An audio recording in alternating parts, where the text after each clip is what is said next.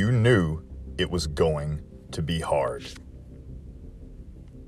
If it wasn't hard, you would already be doing it. Everyone would already be doing it. Of course, it's hard. So, why then, when you realize exactly how hard it is, do you quit? You already knew.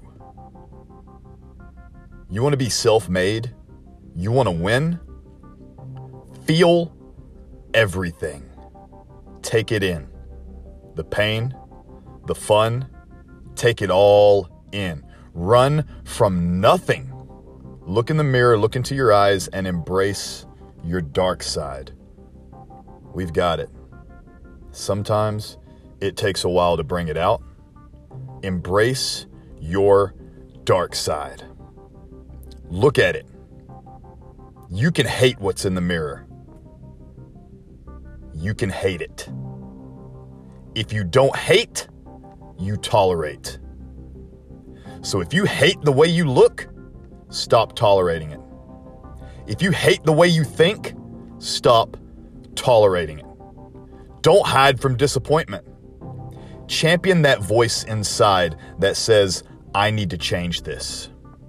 Train your mind for greatness. Be completely vulnerable.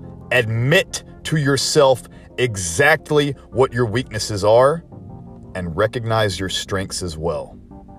Fight for a purpose. Put yourself in uncomfortable situations. Sign up for a 5K, run it.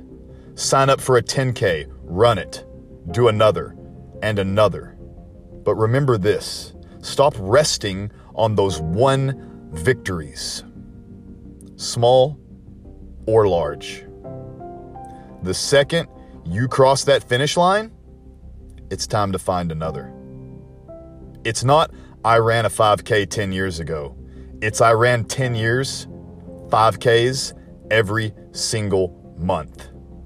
10Ks, 15Ks, 25K, 100 miles, whatever it is, the very second you cross that finish line, it's time to think about what is next. Do all the things that fucking scare you because they are worth it.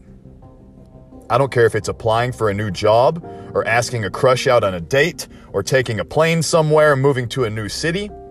Do these fucking things that scare you. They're worth it.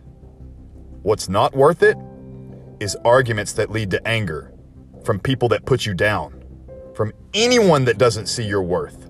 Walk away from mistakes and fears because they don't determine your fate. The more you walk away from the things that poison your soul, the healthier you will be. You want to win? Every single time I set foot in the gym, Every time I stick my feet in my running shoes, every single time is war for me. It's me, it's my way of going to war. And not one single war in the history of time was won by prophecy or destiny or fate.